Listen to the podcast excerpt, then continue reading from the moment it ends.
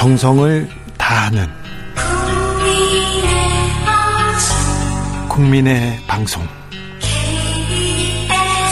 KBS 주진우 라이브. 그냥 그렇다고요.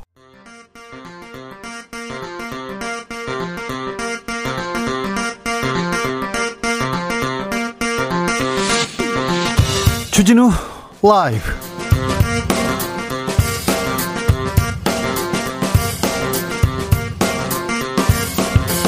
(2020년 9월 25일) 금요일입니다. 안녕하십니까, 주진우입니다. 뜻밖의 불미스러운 일이 발생해 문재인 대통령과 남녘 동포들에게 대단히 미안하게 생각한다. 우리 공무원을 사살한 사건과 관련해서 북한 김정은 국무위원장이 사과의 뜻을 전했습니다. 그러면서 불태운 건 부유물이었다고 밝혔습니다. 아, 북한의 사과라 매우 이례적인 일입니다. 하지만 정치권은 정부를 계속해서 비판하고 있습니다. 진정한 사과 아니다, 이렇게 얘기하면서 국민의힘 김종인 비대위원장은 대통령의 47시간을 분초 단위로 밝혀라, 이렇게 촉구했는데요. 왜 47시간인지는 주스에서 관련 내용 알아보겠습니다.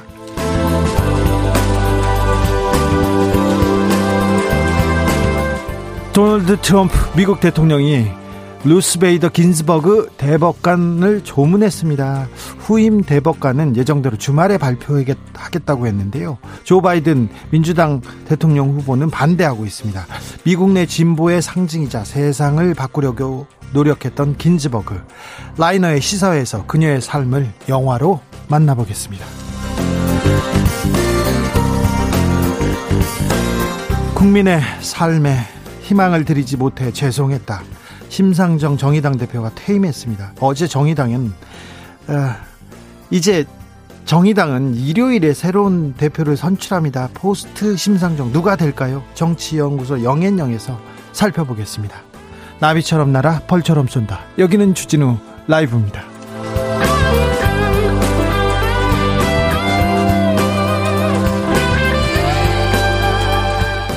오늘도 자중자애, 겸손하고 진정성 있게 여러분과 함께하겠습니다. 정부가 다음 주 월요일부터 2주일 동안 추석 특별 방역 기간으로 정했습니다. 민족의 대명절 추석에 아무래도 이동이 많을 텐데 코로나가 확산될까 걱정입니다. 그래서 특별 방역 기간이랍니다. 그러니까 조심하셔야 됩니다. 각자 부디부디 나를 챙기고 가족을 챙기고 주변을 챙겨야 됩니다.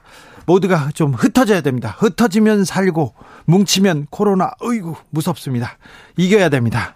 생애 처음 만나는 비대면 추석 어떻게 보내야 될지, 어떻게 보내면 좋을까요? 여러분의 지혜 나눠주십시오. 현명한 방법 알려주십시오. 이번 한 주도 웃을 수 있는 뉴스 거의 없었어요. 금요일이니까 이번 한 주는 여러분 가정에 있었던 좋은 뉴스들, 아유 나는 이거 행복했어, 나는 이 소식 좋았어요 하는 내용이 있으면 이것도 알려주십시오. 저희가 널리 전파하겠습니다. 샵 9730, 짧은 문자 50원, 긴 문자는 100원입니다. 콩으로 보내시면 무료입니다. 그럼 주진우 라이브 시작하겠습니다.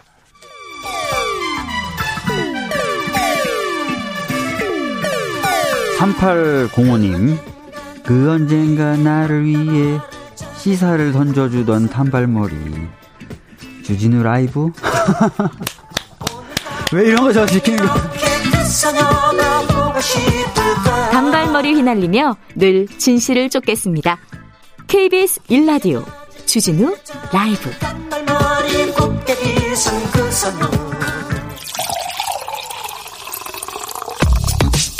진짜 중요한 뉴스만 쭉 뽑아냈습니다. 줄 라이브가 뽑은 오늘의 뉴스 주스. 정상근 기자 어서 오세요. 네, 안녕하십니까. 네, 오늘도 정신없었죠? 네, 그렇습니다. 뉴스가 시간마다 바뀌어요. 네, 정말 한치 앞을 내다볼 수 없는 뉴스들이 지금 쏟아지고 있습니다. 네, 북한이 오늘 전통문을 보냈습니다. 민간인을 사살한 이 사건에 대해서 북한은 어떻게 설명하고 있어요? 네, 이 북한은 통일전선부 명의의 전통문을 보내서 이 사건 당시의 상황을 이렇게 주장을 하고 있습니다. 지난 22일 저녁 이 강령군 금동리 연안 수역에서 정체불명 인원 1명이 본인들의 영해에 침입을 했고, 이 경비 담당 군부대가 출동해서 80m까지 접근해서 신분 확인을 요구했으나 이 처음에는 한두 번 대한민국 아무개라고 얼버무리고는 답변을 하지 않았다라고 주장을 했습니다. 네. 이에 더 접근하며 공포탄 두 발을 쏘자 이 놀라 엎드리면서 이 도주할 듯한 상황이 이 조성이 됐고, 엎드리면서 무언가를 몸에 뒤집어 쓰려는 듯한 행동을 했다라고 주장을 했고요. 이에 본인들 규정에 따라서 40-50m 거리에서 총탄 10여 발을 사격을 했고, 이후 움직임도 소리도 없어서 접근해서 확인해보니 사람은 부유물 위에 없었고 많은 양의 혈흔이 확인됐다라고 주장을 했습니다. 이에 북한 군인들은 사살된 것으로 판단을 했으며, 이 침입자가 타고 있던 부유물은 국가 비상 방역 규정에 따라서 해상 현지에서 소각했다라고 주장을 했습니다. 이 시신을 훼손한 것이 아니라 부유물을 소각했다라는 것이 북한의 입장입니다. 그러면서 극히 이례적으로 사과를 했습니다. 네, 우리 국방부가 무슨 증거를 바탕으로 북한의 불법 친일파 단속과 이 단속 과정에 대한 해명 요구 없이 일방적 억측으로 만행, 응분의 대가 같은 불경스럽고 또 대결적 세체가 강한 어휘를 골라 쓰느냐라면서 일부 불만을 드러내긴 했지만, 그 이후에는 북한 지도부가 이번 사건을 일어나지 말아야 할 일이라고 규정했다고 전했고요. 그러면서 불상사가 재발하지 않도록 해상 경계감시 근무를 강화하며 이 단속 과정의 사소한 실수나 큰 오해를 부를 수 있는 일이 없도록 체계를 세우라고 지시했다라고 밝혔습니다. 일종의 재발 방지책을 마련했다라는 건데요. 네. 그러면서 귀측에 미안한 마음을 전한다라고 얘기를 했습니다. 미안하다는 말을 두 번이나 썼어요. 네, 그렇습니다. 이 북한 지도부는 유감스러운 사건으로 인해 최근에 적게나마 쌓여온 이 북남 사이의 신뢰와 존중의 관계가 허물어지지 않게 더 긴장하고 각성하며 필요한 안전 대책을 강구하는 것에 대해서 거듭 강조했다라고 밝혔습니다. 네. 김정은 국무위원장의 입장도 전했는데요. 이 바이러스 위협으로 고생하는 남녘 동포들에게 도움은커녕 뜻밖의 불미스러운 일이 발생했다라면서 문재인 대통령과 남녘 동포들에게 커다란 실망감 더해준 것에 대해 대단히 미안하게 생각한다라는 말을 했습니다. 민간인을 사살한 행위는 야만입니다. 반인륜적 행위가 분명합니다. 그런데 미안하다고 얘기를 했어요.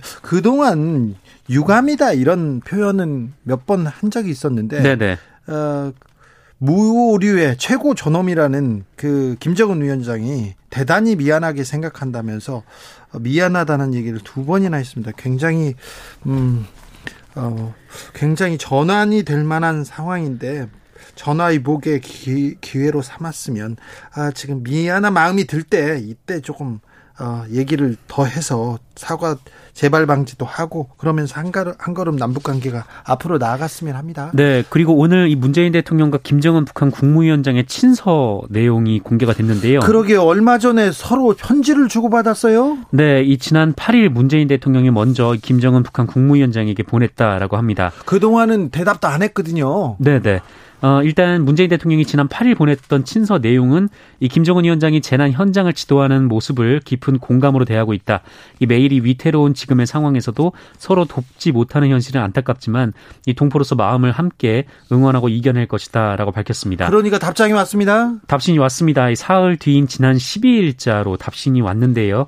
이 끔찍한 올해의 시간들이 속히 흘러가고 이 좋은 일들이 차례로 기다릴 그런 날들이 하루빨리 다가오기를 손꼽아 기다리겠다라고 김정은 북한 국무위원장이 말했습니다.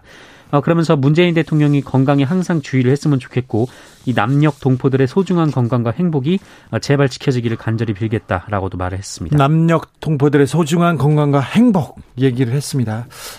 KS 김님은 시신이라도 구조되어야 할 것 같아요 얘기를 했고요. 8271님은 북한이 사과 안 하면 안 한다고 하면 제대로 안 했다고 뭐라 하는데 진짜 네버엔딩 스토리도 아니고 대체 어쩌란 말이에요 얘기했는데, 자, 북이 사과를 했습니다. 그리고 어찌 조금 전화위복의 기회로 삼나 했는데 정치권에서는 계속해서 문재인 대통령 언제 보고를 받았느냐, 어떻게 조치를 취했느냐 하면서 계속 논란의 수위를 높이고 있습니다. 네, 문재인 대통령이 그제 새벽 유엔 총회 기조연설을 했는데 그 내용이 종전선언에 대한 국제적 관심을 호소하는 내용이었습니다. 그렇죠.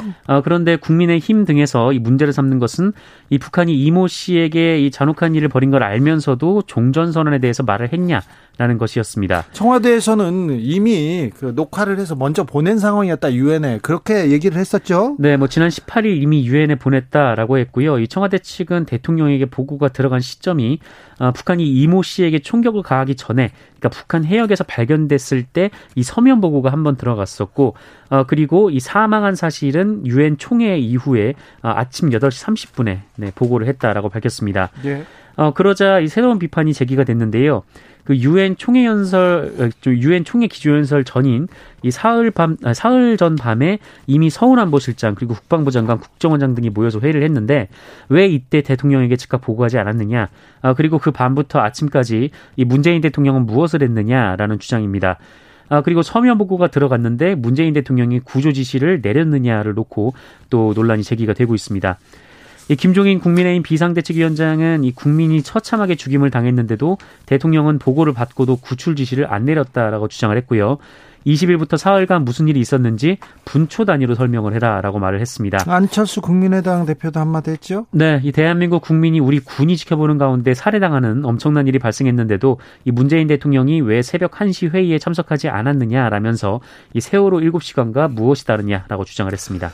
김종인 위원장은 47시간, 그리고 안철수 국민의당 대표는 세월호 7시간 얘기합니다. 7자를 넣어가지고 세월호 얘기를 하려고 하는 것 같은데, 네네.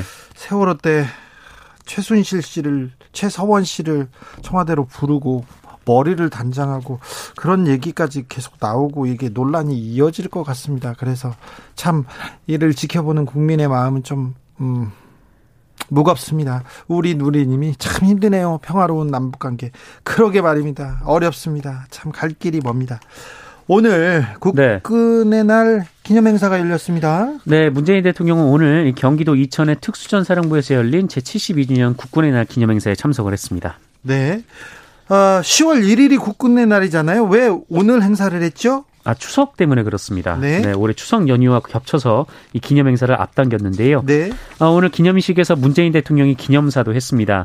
아, 이 자리에서 문재인 대통령은 우리 자신의 힘으로 누구도 넘볼 수 없는 이 강한 안보 태세를 갖춰야 평화를 만들고 지키고 키울 수 있다라면서 이 정부와 군은 경계 태세와 대비 태세를 더욱 강화하는 한편 이 국민의 생명과 안전을 위협하는 그 어떤 행위에 대해서도 단호히 대응할 것이다라고 밝혔습니다. 청와대는 이번 사건으로 문재인 대통령이 기념사를 일부 수정한 것으로 알려졌는데요. 다만 이 15분 분량의 이 기념사에는 이번 사건 관련된 단어와 이 북한이라는 말은 포함되지 않았습니다. 네. 그 외에 문재인 대통령은 코로나19 방역을 위한 군의 노고를 격려를 했고요. 그리고 고체 우주 발사체를 활용한 정찰 위성 발사 계획, 그리고 3만 톤급 경항모 사업, 그리고 국산 전투기 보람의 사업 등을 거론하기도 했습니다. 야당에서는 왜 북한한테 따지지도 얘기하지도 않았느냐 이렇게 얘기를 하는데 누구도 넘볼 수 없는 그 위협이라고 얘기해야 되나요? 누구도 넘볼 수 없는 위협이 좀 있었어요. 제가 보기에는요. 오늘 행사를 특전사령부에서 개최를 했습니다. 그리고는 처음에 기념 행사를 하는데 아파치 헬기가 막 날아오고요. 블랙호크, 그다음에 스텔스기 F-35A, 그리고 UDT, SSU, 해병대 특수색대, SART 이런 특전사 요원들이 있잖아요. 특수부대 요원들이 와서 계속 연습을 하고 이렇게 격파를 하는데 굉장히 위협적이다, 공격적이다 이렇게 생각했습니다. 그래서 누구도 넘볼 수 없는 국방의 힘을 보여주지 않았나 생각합니다. 대통령이 처음에 행사장에 입장하는데 전투 차량을 타고 오더라고요. 그래서 굉장히 이 시기를 준엄하게 어려운 시기로 보고 있고 북 위협을 단호하게 대응하겠다 이런 게 조금 보이기도 했어요. 상당히 공격적인 행사였다는 느낌이 듭니다. 제 느낌이었습니다. 코로나 확진자 살펴볼까요? 네, 오늘 0시 기준 신규 확진자 114명이 나왔습니다. 어제가 125명이었으니까 조금 줄었습니다.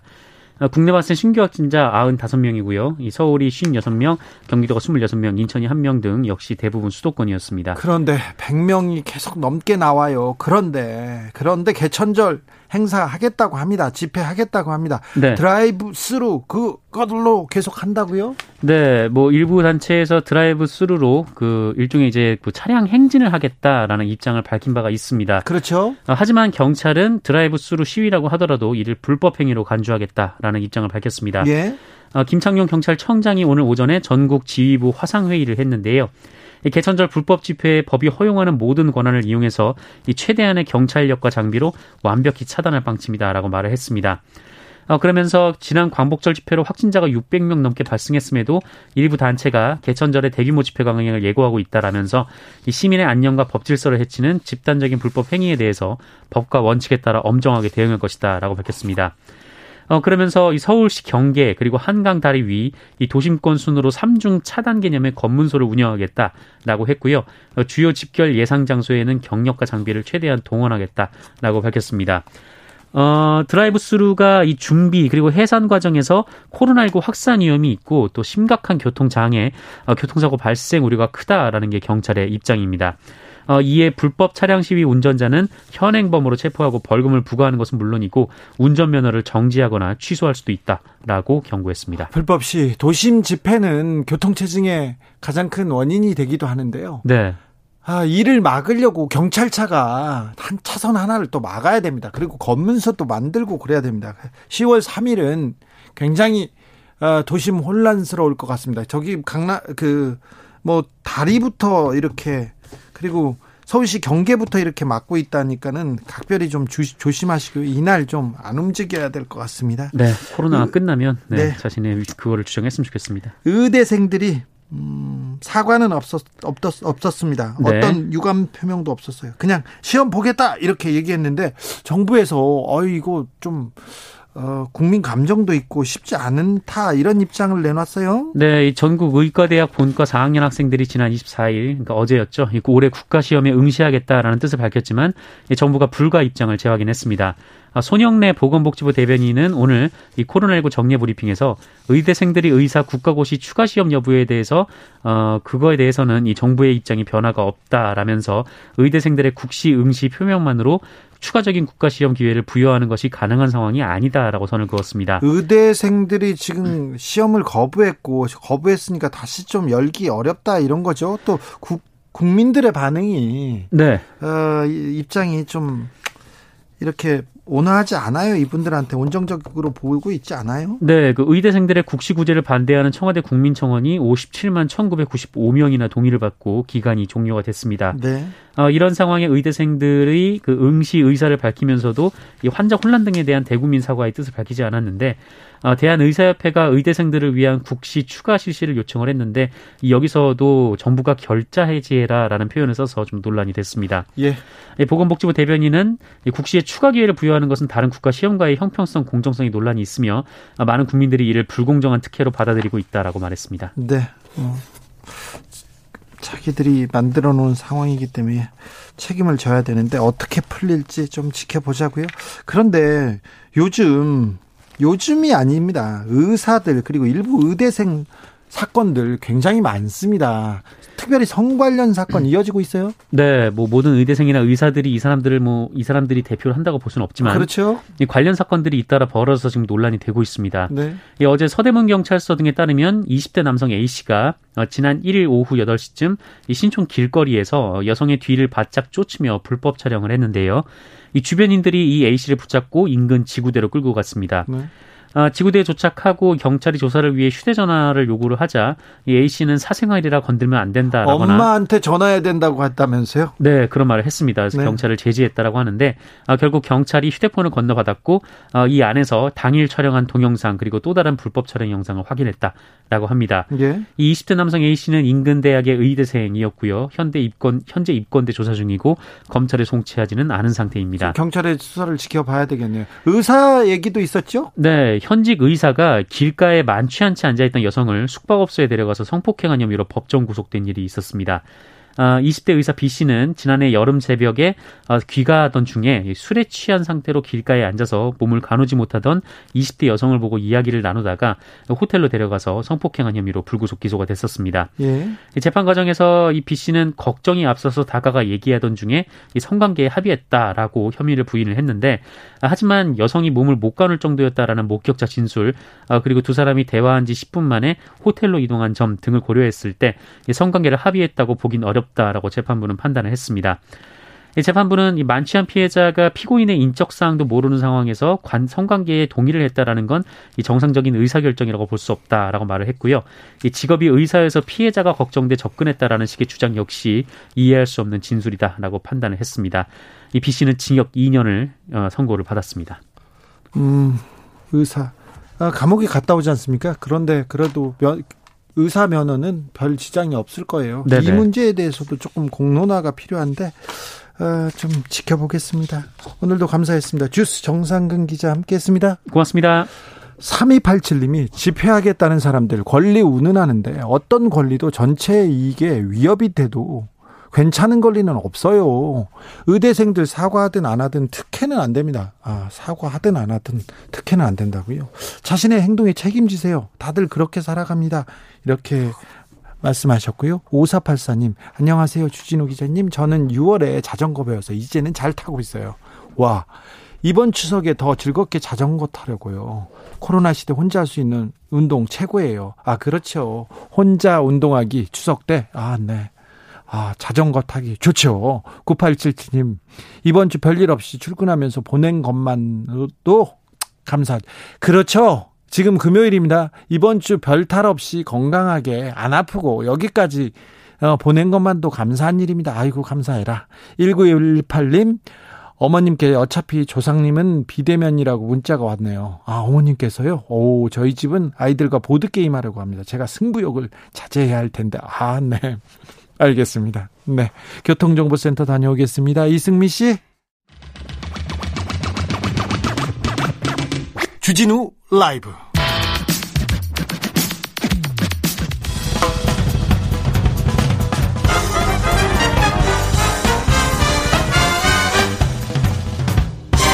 훅 인터뷰. 모두를 위한 모두를 향한 모두의 궁금증 훅 인터뷰.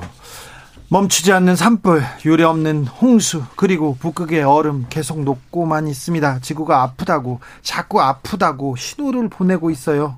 20년 뒤 아니면 30년 뒤 세상의 주역이 될 우리 청소년들은 살기 위해서 본능적으로 기후위기에 관심을 갖게 됐다고 말합니다. 오늘이 전세계 기후행동의 날입니다. 청소년 기후행동 회원들이 온라인에서 결석 시위 퍼포먼스를 열었는데 이거 뭘까요? 아픈 지구를 위해서 우리가 할 수 있는 일은 뭘까요? 한국의 튜베리들 만나보겠습니다. 아, 자기소개 좀 해주세요. 먼저 연재 양부터. 네, 안녕하세요. 저는 현재 19살 오연재라고 합니다. 저는 18년도 8월서부터 청소년 기후행동하고 에서 활동하고 있습니다. 고등학생이에요? 네, 고등학교 3학년이에요. 그리고 보림 양. 아, 안녕하세요. 저는 청소년 기후행동에서 함께하고 있는 김보림이라고 하고요. 저는 작년 2월부터 함께했고, 저는 저희 단체에 얼마 없는 20대 비청소년 활동가입니다. 네. 서경님. 네, 안녕하세요. 저는 저도 고등학교 3학년 김서경이라고 하고, 연재와 마찬가지로 18년도부터 함께 청소년 기후행동에서 활동하고 있습니다. 근데 어떻게 청소년이 기후행동 이렇게 관심을 갖게 됐죠? 저는 고3 때 이성에 관심이 컸거든요. 아니, 웃지 말고 괜찮아. 어떻게 이거 기후행동, 아, 지구가 아프다, 이걸 먼저 생각하게 됐어요? 자, 연재 양부터.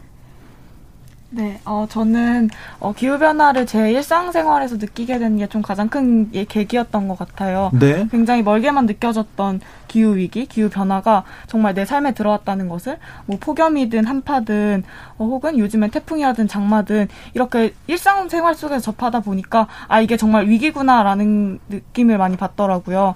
그래서 앞으로 이런 것들이 계속 반복되고 악화되고 더 짧은 시간 안에 이런 현상들을 내가 마주하고 살아야 된다는 것에 대한 위기감과 공포감 로 인해서 시작하게 되었고요. 뭐 처음은 그렇게 막 무겁고 진지하지는 않았는데 생각보다 공부하고 그리고 행동을 이어나가면서 아, 이게 정말 그냥 단순한 나의 개인의 불편만의 문제가 아니라 사회 전반적인 문제이고 에너지 시스템에 대한 문제이고 그리고 전 세계가 얽혀있는 문제인 것이라는 것을 점점 알아가고 있는 것 같아요. 아, 지금 책을 보거나 뉴스를 보면 아, 기후 위기, 아, 좀 문제가 있는 것 같아요. 환경 문제. 그런데 이게 내 문제구나, 내 일이구나, 이렇게 와닿았습니까? 처음에는 아니었던 것 같아요. 왜냐하면 아마 연재 서경도 비슷하듯이 저도 태어나서부터 평생 동안 기후변화 항상 심각하다라는 얘기만 들어왔지. 네. 이게 해결됐다 아니면 얼마나 심각하고 얼마나 시간이 없다 이런 이야기를 들어오진 않아서 사실 제 이야기로 처음에는 별로 생각을 하지 못했어요. 아, 그래요? 지금 청취자분께서 저 진행자보다 정신연령이 높은 누나들 왔으니까 잘하고 있구나 이렇게 생각하면 편하게 생각하세요. 오늘이 전세계 기후행동의 날입니다. 9월 25일이. 그래서 청소년들이 온라인 결석 시위를 열었다고 하는데 결석은 안 되는데 이거 어떤 시위예요? 저희 서경양 오늘 학교 안 갔어요? 네, 저는 결석했어? 결석은 아니고 저는 오늘 온라인 등교 기간이라서 네. 다행히 올 수 있었고 네. 다른 분들은 현장 체험 학습을 쓰거나 하는 식으로 되도록이면 학교와의 마찰을 빚지 않는 방향으로 지향하고 있습니다. 아, 그래서 어떤 일을 한 거예요? 기후위기가 이렇게 심각한데 코로나 상황 때문에 기후변화 대응을 미룰 수는 없다라는 것에 전 세계 청소년들이 공감을 했고, 그래서 전 세계 청소년 기후행동을 포함한 청소년들이 오늘을 기후정의의 날로 선포를 했어요, 자체적으로. 아, 그래요? 네. 선포를 하고 뭐 했어요? 그래서 전 세계 동시다발 행동을 진행을 했는데요. 집회도 하고 그랬어요? 지금 들고 있는 거 들고 오늘 뭐 하고 오셨어요? 연재한? 아, 오늘은 10시부터 12시까지 국회가 잘 보이는 그런 곳에서 청소년들 온라인하고 오프라인 좀 다 합쳐서 100명이 넘는 청소년들이 함께 모여서 국회의원들한테 기후위기 너무 심각하고 기후위기 막으려면 기후위기와 관련된 입법이 진행되어야 하는데 그런 건 당신들의 책임이다. 당신들의 자리에서 우리의 미래 그리고 기후변화 대응을 위해서 할 수 있는 거 해달라라는 요구사항을 전달하는 시간을 가졌습니다. 국회의원들 잘 들리라고? 네, 그래서. 자, 근데 잘 듣던가요? 일단은 저희는 메일하고 문자 총공을 진행했고요. 아, 그래서, 보냈다고? 네, 그래서 총공세? 저희가 행운의 편지라는 네. 되게 기후변화 대응 안 하면 우리에겐 이런 저주가 일어난다, 혹은 국회의원들을 이렇게 저주한다, 약간 이런 내용을 담은 행운의 편지를 국회의원들을 15분을 뽑아서 보냈어요? 네, 보냈는데 어떻게 답장 받았어요? 현재 한 400명이 넘는 메일을 촉구했는데 아직 응답은 없지만. 아직 응답이 없어요? 자, 누구한테 보냈어? 내가 전화해가지고 전화해 왜 답장 안 했는지 말아줄게. 아, 네. 당 대표님들과, 네. 아, 당 대표. 국회의장님과, 네, 기획재정부 산업통상자부 네. 아, 관련 부서, 네, 관련 부서에 다. 지금 그 피켓을 들고 오늘 시위를 벌였어요?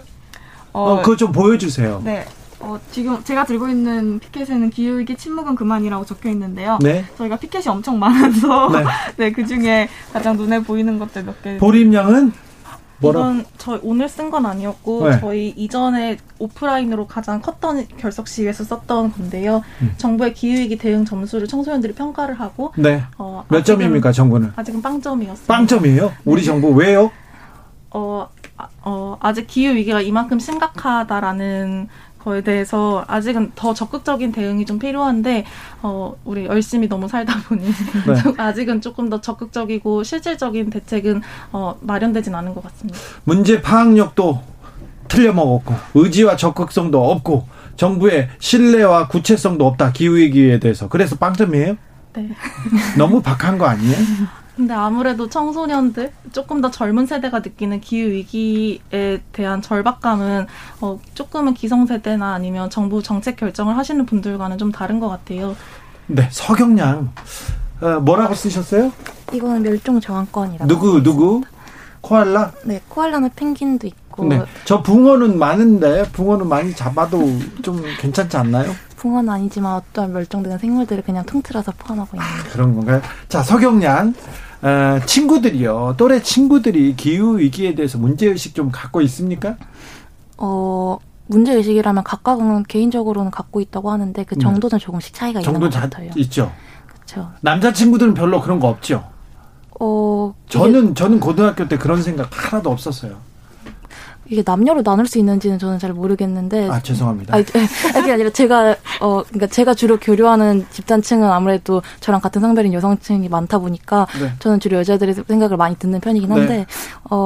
각자는 사실 다들 기후위기를 굉장히 오래전부터, 사실 저희는 초등학교 때부터 아주 꾸준히 교육을 받았기 때문에 각자 이게 심각하다라고는 알고 있는데 이게 얼마나 심각한지 얼마나 시간이 없는지에 대해서는 각각 느끼는 게 너무 달라서 거기에 대해서 받아들이는 것조차 많이 차이가 나고 있어요. 네, 차이가 많았던 것 같아요. 저 고등학교 때는 여자친구 생각밖에 안 해가지고 말 좀 들어라 님이 깨달음을 얻는 나이는 숫자에 불과하다. 나이 들어도 깨닫지 못하는 어른 많아요, 이렇게 얘기합니다. 조니데님도 미안, 이제부터 제대로 살게, 깊이 반성한다, 이렇게 얘기합니다.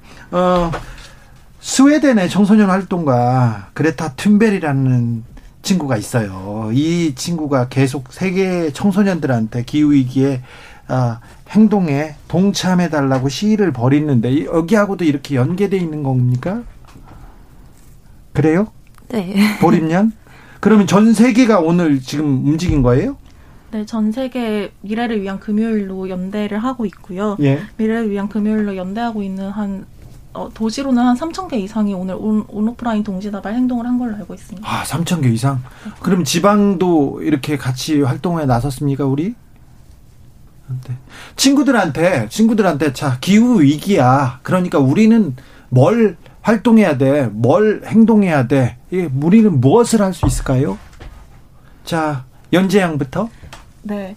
할 수 있는 거는 개인의 실천도 있겠고, 그리고 실질적인 시스템 전환을 위해서, 결정권자들한테 기후위기 관련된, 대응을, 대응을 해달라라는 요구도 할 수 있다고, 되게 많은 것들을 할 수 있다라고 생각을 해요. 네. 우리가 일상적으로 아는, 전기 줄이고, 대중교통 이용하고, 텀블러 쓰고, 에코백 사용하고, 이런 것들을 좀 넘어서 좀 더 실질적인 변화를 이끌 수 있는 것, 그리고 실질적으로 온실가스 배출을 줄일 수 있는 것이 무엇인지 고민하고, 저희 같은 경우에는, 그러기 위해서는, 기후변화 대응을 위해서는 현재로서는 탈석탄이 중요하고, 그리고 온실가스 감축하는 것이 되게 중요하기 때문에 좀 더 정책 결정자들한테 요구하고 있는 것 같아요. 서경량, 이런 얘기를 하면 선생님이 야, 공부나 해, 부모님이 야, 이거 하지 마, 이런 얘기 하지 않아요? 제가 지금 고3이다 보니까 아무래도 네. 그게 아무리 중요한 건 알겠지만 지금 네가 그럴 때냐라는 말씀을 많이 하시긴 하세요. 그러면 뭐라고 합니까? 사실 제가 여기서 무슨 말을 하든 사실 마찰이 많이 빚어지는 경우가 많거든요. 그래요? 선생님한테 아니면 부모님한테? 선생님한테는 사실 이 활동에 대해서 크게 제재를 받거나 한 적이 없는 게, 제가 학교에서는 크게 선생님과 이 문제로 마찰을 빈 적은 없고. 조용히 했구나, 학교에서는 말을 안 하고. 네, 조금 그런 편이 있어요. 그리고 그 수업 시간 테두리 내에서만 열심히 했기 때문에 주로 그래서 부모님과의 마찰은 요즘 최근 들어서 점점 잦아지고 있긴 한데 네. 오늘 나올 때도 좀 마찰이 심하긴 했었는데. 그래요? 네, 아무래도 처음에는 괜찮았는데 지금 갈수록 이제 입시 끝을 달려가고 있다 보니까 네. 점점 예민해지기는 것 같은데 네. 공부도 열심히 할 테니까 너무 걱정하지 말라고 하고, 이 문제는 이 문제도 공부도 하면서 한다고 이렇게 얘기하세요. 뭔가 좀 불안한가 봐요. 저도 불안한 것 같이 엄마 똑같이 느끼고 있기 때문에 아무래도 그런 것 같아요. 네. 자, 보림양, 어제 국회에서 의미 있는 결의안을 채택했다고 합니다. 그 내용 혹시 알고 계세요? 네네. 어떤 내용이었어요? 기후위기 비상 결의안이 통과가 되었는데요. 네. 국회가 기후변화를 기후위기로 규정하고 2050년까지 온실가스 순배출 제로를 목표로 뭔가 노력을 하겠다라는 내용이었고, 여야 간 합의라는 게 좀 의미가 있다라고 어제 봤던 것 같습니다. 그래요? 네. 국회에서 정치인들이 네. 이 문제를 놓고 좀 치열하게 논쟁하고 싸워야 되는데 그런 모습 볼 수 없죠. 다른 거 가지고는 잘 싸우죠. 어떻게 생각돼요? 지금 기후위기 이게 이렇게 중요한 문제인데, 이거 50일 넘게 비가 오고 있고 다른 나라는 계속 산불이 멈추지 않고 있는데 왜 이 문제를 가지고 이렇게 싸우지 않나, 왜 이렇게 이 문제를 그냥 쳐다보고 있을까, 이런 생각 하죠, 연재양? 네. 어떻게 그 어른들한테 한마디씩 해봐요. 어른들한테 가장 요즘 하고 싶은 말은 말로만 하지 말고 실질적인 행동을 보여달라. 그리고 구체적이고 적극적인 행동을 저희 애들한테 보여주는 것이 가장 필요하다고 생각을 해요. 말은 누구나 할 수 있는 거잖아요. 그리고 네. 결의안 채택도 누구나 할 수 있는 건데 그것을 지키는 게 가장 중요하다고 생각해요. 이런 결의안을 채택되었지만 현재 온실가스 배출은 계속 늘어나고 있고, 그리고 신규 석탄이라든지 석탄 화력발전소는 계속 지어지고 있는 상태거든요. 네. 정말 기후변화 대응에 대해서 함께 할 것이라면 그러한 좀 행동으로서 우리 정말 이 기후위기를 위기로 느끼고 있고 그러기 위해서 행동할 거다라는 것을 확실하게 보여줬으면 좋겠어요. 아니, 연재양은 갑자기 와가지고 말을 이렇게 잘하면, 아저씨보다 잘하면 이거 내가 어떻게 돼, 지금 상황이. 자, 보림양도 어른한테 한마디 해주세요. 저도 같은 말일 것 같은데요. 네. 문제가 너무 심각해지고 있고 지금 대응 가능한 시간이 없는 상황에서 기후위기에 대해서 적극적으로 지금 당장 행동하지 않으면 사실 우리한테 당연한 미래나 평범한 일상 자체가 다 파괴되는 거기 때문에 싸우지 마시고, 그리고 말로만 하지 마시고, 진짜 온실가스 줄일 수 있는, 그래서 신규 석탄 늘리지 않고, 석탄 투자하지 않고, 우리가 조금은 더 안전한 미래를 살아갈 수 있는 그런 방안들을 고민해 주셨으면 좋겠습니다. 서경영도 한마디 해주세요. 행동하는 것도 좋지만 그와 동시에 저희가 목소리를 내지 않아도 청소년을 대신 대변한다거나 그런 게 아니라 그냥 본인들의 삶을 이어가고 우리 함께 다 같이 살 수 있는 그런 방법을 찾아가는 과정이라고 생각을 해주시고 함께 행동을 해주셨으면 좋겠습니다. 서경량은 엄마한테도 한마디 해주세요. 저는 열심히 잘하고 있으니 걱정하지 마시옵소서. 걱정 안 해도 될 것 같아요. 제 고3 때를 비교해보면 아우 진짜 반짝반짝 빛나고 이렇게 훌륭한 청년들이 다 있나 이런 생각이 듭니다. 너무 오늘 만나서 반갑습니다. 반가워요. 네. 30년 전 얘기하고 그래가지고 미안해요. 4747님이 출연하신 학생들 말 듣지 않다가는 머지않아서 낚시터에서 붕어가 아니라 냉장고나 타이어를 잡는 날이 올 거예요. 학생들에게 진심으로 박수 쳐드립니다. 이렇게 문자가 왔어요. 고래가 죽어가는데 숨을 못 쉬고 죽어가는데 나중에 보니까 배에 비닐이 이만큼 가득 찬 거예요. 그래서 숨을 못 쉬다가 고통스럽게 죽는 모습을 봤습니다. 우리가 지금 행동하지 않으면 동물들을, 자연들을 죽이다가 우리를 죽이지 않을까 이런 생각을 해봅니다. 청소년 기후행동의 김보림, 오연재, 김서경 활동가였습니다. 오늘 감사합니다. 네, 감사합니다.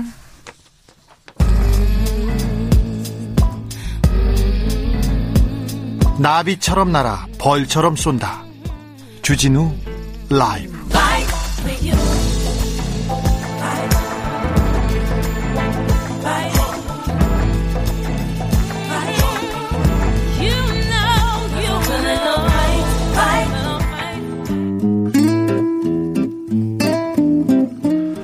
현실의 불이 꺼지고 영화의 막이 오릅니다. 영화보다 더 영화 같은 현실. 오늘의 시사는 어떤 장면일까요? 시작합니다. 라이너의 시사회. 영화로 요즘 우리 사회 들여다보겠습니다. 영화 전문 유튜버 라이너 어서 오세요. 네, 안녕하세요. 한 주간 어떻게 지내셨어요? 한 주간 또 바쁘게 지냈습니다. 어떻게 바쁘게? 어떻게 재밌게? 라이너 씨는 재밌게 살 것 같은데. 재밌게 살 것 같습니다. 네. 저는 요즘 너무 바빠가지고, 재밌게는 못 살고. 요새 방송 출연 너무 많으시더라고요. 네. 흔해지고 많이. 있어. 네. 좋지 않아. 네. 자, 오늘은 어떤 영화에 이야기 해볼까요?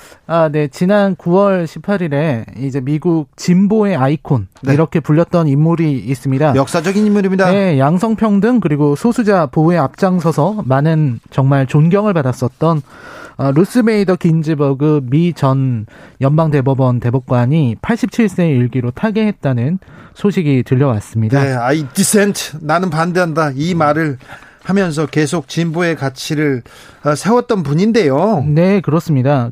정말 대단한 판결도 많이 하셨던 분이시기도 하고 미국 역사상 두 번째로 여성 대법관, 연방 대법관이 되신 분이기도 하고요. 네.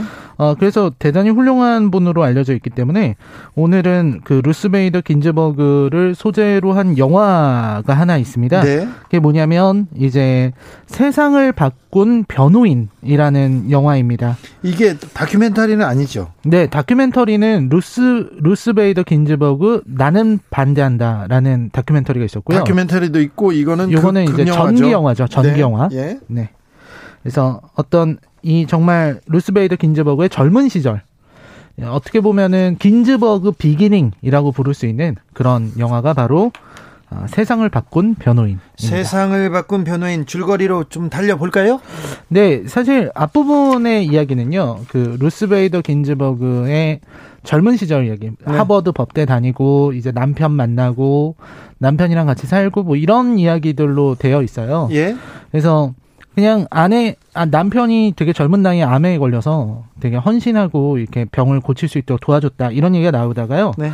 이제 루스가 변호사가 됐습니다. 네. 변호사가 되고 나서 이제 취직을 해야 돼가지고 로펌을 돌아다니는데요. 13군데나 되는 뉴욕의 로펌에서 전부 다 거부당합니다. 그때만 해도 여자 변호사가 큰 로펌 가는 거 쉽지 않았어요. 네, 그러니까 진짜로 그런 얘기를 합니다. 대놓고 여자가 집에서 살림이나 해야지 밥이나 지어야지 어떻게 밖에서 일을 하냐 이런 얘기도 있었고요. 예. 그다음에 어떤 로펌 대표는 당신이 여기서 일하면 우리는 의뢰인들 올 때마다 당신은 숨어 있어야 한다. 이런 얘기를 하는 대표도 있고 그다음에 다른 변호사 아내들이 질투를 할 거라는 겁니다. 네. 그래서 당신은 여기서 일할 수 없다. 이런 식의 이야기를 계속 들어요. 그래서 루스가 끊임없이 변호사가 되어서 이 로펌에 들어가려고 시도를 했는데 실패하고요. 결국은 교수 자리가 하나 생겨서 교수가 되게 됩니다. 결국 로펌에 못 들어가고 교수가 됩니다. 네. 이게 미국에서 있었던 일인데요. 미국도 여성이 네. 활동하고 차별받지 않게 된 게 얼마 되지 않았습니다. 지금도 차별이 있다고 합니다. 자, 가볼까요? 네, 그래서 교수 자리도 사실은 원치 않았던 자리입니다. 왜냐하면 전임이 흑인이었어요. 예. 그러니까 그 학교는 흑인을 교수로 할까 여성을 교수로 할까 요 사이에서 여성을 선택한 것뿐이에요. 아, 네. 그러니까 백인 남성을 이기고 교수가 된 게 아니라 굉장히 좀 안 좋은 상황이었는데요. 백인 남성의 비율은 있고 정해져 있고 그렇죠. 그 나머지 쿼터에 흑인을 하나 꽂거나 이번에는 좀 다양성 해가지고 여성 한번 넣어봐 이런 식이었던 거죠. 네, 그런 싸움이었기 때문에 긴즈버그가 참 우울해했었고요. 네. 그러다가 이제 운명적인 사건을 만나게 됩니다. 네. 그게 뭐냐면 이제 모리츠 대 국세청장이라고 이게 최초로 미국에서 성차별이 위헌이라고 인정된 사건이라고 합니다. 네. 지금 그러니까 루스가 네. 그 모리츠 대 국세청장에서 거기에서 변호를 하게 된 거죠? 예, 그러니까 모리츠라는 사람의 의뢰를 받게 된 건데요. 이게 내용이 뭐냐면요. 모리츠라는 사람이 미혼 남성이에요. 백인 남성인데 네. 이 사람은 직업이 따로 없고요. 집에서 어머니 부양하면서 사는데 어머니가 아프세요. 그래서 네. 그 어머니 부양하면서 들어가는 보조금 요거를 세금 공제를 해달라고 얘기를 했는데 국세청이 거절을 했습니다. 네. 국세청이 거부한 이유가 되게 재밌는데요. 그 이유가 뭐냐면 그 미국 법에 공제를 받는 대상이 여성으로 한정되어 있었던 겁니다. 양육비나 보육비는 여성만 이렇게 받을 수 있다는 거 아니에요? 그렇죠. 그러니까 부모나 자녀를 돌보는 역할은 여자의 역할이기 때문에 네. 거기에 법에 그냥 여성이라고 딱 붙어 있었던 거예요. 예. 그러니까 이게 되게 우습게도 남성이 공제의 대상이 아니기 때문에 밖에서 일해야 되고. 그래서 남성을 위해서 지금 해야 되네. 그렇죠. 그래서 이 성차별이 오히려 백인 남성이 피해를 보게 되니까 루스가 최초로 남성의 성차별을 위해서 싸우게 된 겁니다. 네. 근데 이게 루스에게는 굉장히 중요했죠. 왜냐하면 이 어떤 성별로 인해서 그 누구도 차별받아서는 안 된다라는 선례가 생기게 되면 그러면 여성들의 그렇죠. 그 천정들이 무너질 거니까요. 예, 그렇죠. 무수한 법들을 하나씩 쓰러뜨릴 수 있게 되기 때문입니다. 자, 재판에서 이겼죠?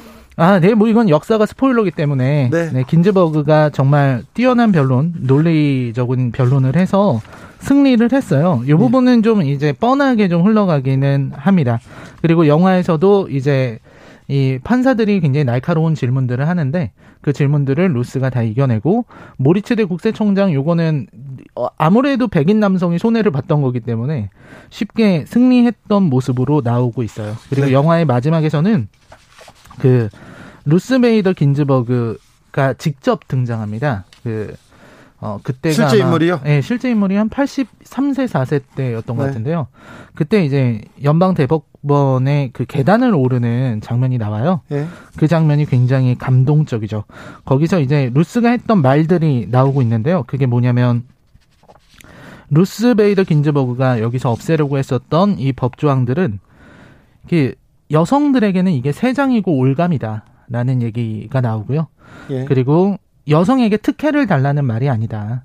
여성의 목을 밟고 있는 발을 좀 치워달라는 뜻이다. 여성의 목을 밟고 있는 발을 치워달라. 네, 시적입니다. 네. 그 정도 대사를 하면서 이제 끝나게 됩니다. 자, 이 영화에서 좀 놓치지 말아야 할 점. 그 가장 흥미로운 부분 좀 짚어주세요. 제일 흥미로운 부분은요. 이게 루스하고 루스의 딸 제인의 이 논쟁 부분이 되게 재밌어요. 네. 이게 루스가 대학에서 이제 성차별 관련 강의를 하고 있을 때 루스의 딸은요. 당시 이제 60년대 후반, 70년대 초반이니까 완전 행동주의자인 겁니다. 그래서 그때 당시에 이제 히피 문화 있었잖아요. 네. 그 히피 문화의 영향을 강하게 받아가지고. 그래서요. 엄마한테 덤비는 거예요. 엄마처럼 대학에서 성차별 문제로 애들 데리고 조잘 걸어봐야 세상은 안 바뀌어요. 네, 밖으로 나와서 밖으로 나와서 피켓 들고 싸워야 되는 거예요. 이렇게 얘기를 하는 거죠. 네. 그러니까 자, 엄마도 나름대로 지금 행동하고 있는데 이걸로는 안 된다고 더 과격하게 지금 행동하자는 얘기입니다. 딸은. 네. 그리고 이제 딸이 볼 때는 루스 엄마가 기성세대인 거예요. 네. 행동하기를 꺼려하는 거죠. 근데 이제 엄마인 루스가 볼 때는 딸이 너무 좀 지나치게 그 문화운동이 낭만적으로 흐르는 경향이 있었던 겁니다. 이 두 사람이 길을 걷다가 되게 중요한 부분이 있는데요. 길에서 성희롱을 하는 인부들을 만납니다. 네. 이 인부들이 여자들이 둘이 걸어가니까 그냥 성희롱을 해요. 미국은 네. 이렇게 가는데 막 휘파람 부르고 이러면서 성희롱하는 게 있잖아요. 네. 그게 딱 나왔는데 루스는 그거를 한번 쓱 보고서 그냥 가버리려고 합니다. 네. 근데 제인이 딸이 자기를 성희롱하는 그 인부들한테 대놓고 욕을 하고 같이 욕을 하고 네. 싸우기 시작해요. 네. 이 상황에서 이제 루스가 깜짝 놀라죠. 굉장히 상징적이네요. 깜짝 놀라서 딸을 이렇게 붙잡고 너는 정말 당당하고 똑똑하고 부당함을 참지 않는 여성이다. 이렇게 얘기를 해줘요. 아, 근데 이런 장면을 보면 당당하게 맞서서 싸우라고 해야 되는지 아니면 저거 피해라 이렇게 얘기해야 되는지 좀 다른 문제지만 지금 엄마와 딸이 이 상황에서 이런 성희롱을 만난다. 예, 영화적 요소입니다. 네, 네 영화적 요소이기 때문에 근데 이 장면이 되게 흥미로운 거는요. 첫 번째는 루스 베이더 긴즈버그가 인부들의 성희롱을 듣고서 그냥 대수롭지 않게 지나쳤다는 겁니다. 예. 그게 왜 그러냐면 생각해보면 그 인부들이랑 정말 비교도 안 될 정도로 많은 교육을 받고 정말 변호사이고 법대 교수고 한 엘리트잖아요. 네. 이런 사람도 이 성희롱에 너무나 익숙해져 버려서 지금 일어나고 있는 성희롱에 대해서 문제 제기를 하지 않고 그냥 지나칩니다. 그러니까 이게 당연해진 거예요. 네. 이게 구조화된 성차별의 위험성인 거죠. 근데 제인은 그거에 대해서 욕을 할 수 있었거든요. 그게 이제 루스가 생각하는 세상이 바뀌어버린 거죠. 즉 자기 세대는 차별에 대한 내성이 생겼는데 네. 지금 세대는 내성이 없는 겁니다. 네. 그래서 이 이야기가 나중에 사법부로 가서 루스가 하는 말로 이어져요. 어떻게요? 루스가 뭐라고 얘기하냐면 지금 사법부한테 시대를 바꿔달라는 게 아니다. 사법부와는 무관하게 시대는 이미 바뀌고 있다. 그 네. 얘기를 해줍니다. 네. 그러니까 이 70년대 어떤 문화운동으로 인해서 세상은 이미 바뀌었는데 법만이 바뀌지 않고 있었던 거예요. 우리한테도 얘기하는 것 같습니다. 네. 그래서 루스의 얘기는 결국 그런 거였습니다. 아무리 사회운동을 통해서 많은 사람들이 같은 목소리를 낸다고 할지라도 마지막에 이 중요한 법조항이 바뀌지 않으면 현실이 바뀌지 않는다는 것. 네. 네. 그런 게 이제 이 영화에서 보여주고 있는 가장 중요한 주제였죠. 네. 오늘 시사회 묵직한 이야기였습니다. 최근 세상을 떠난 루스 베이더 긴즈버그의 영화 세상을 바꾼 변호인이었습니다. KT 주님이 원죄가 뭐예요? 원죄는 on the basis of sex, 성에 근거하여였습니다. 그렇죠? 네, 맞습니다. 오늘도 감사했습니다. 라이너. 네, 고맙습니다. 네. 다음 영화 뭘지 또 벌써 궁금합니다. 네. Alicia Keys의 Girls on the Fire 들으면서 잠시 쉬었다 6시에 돌아오겠습니다. 어디 가세요?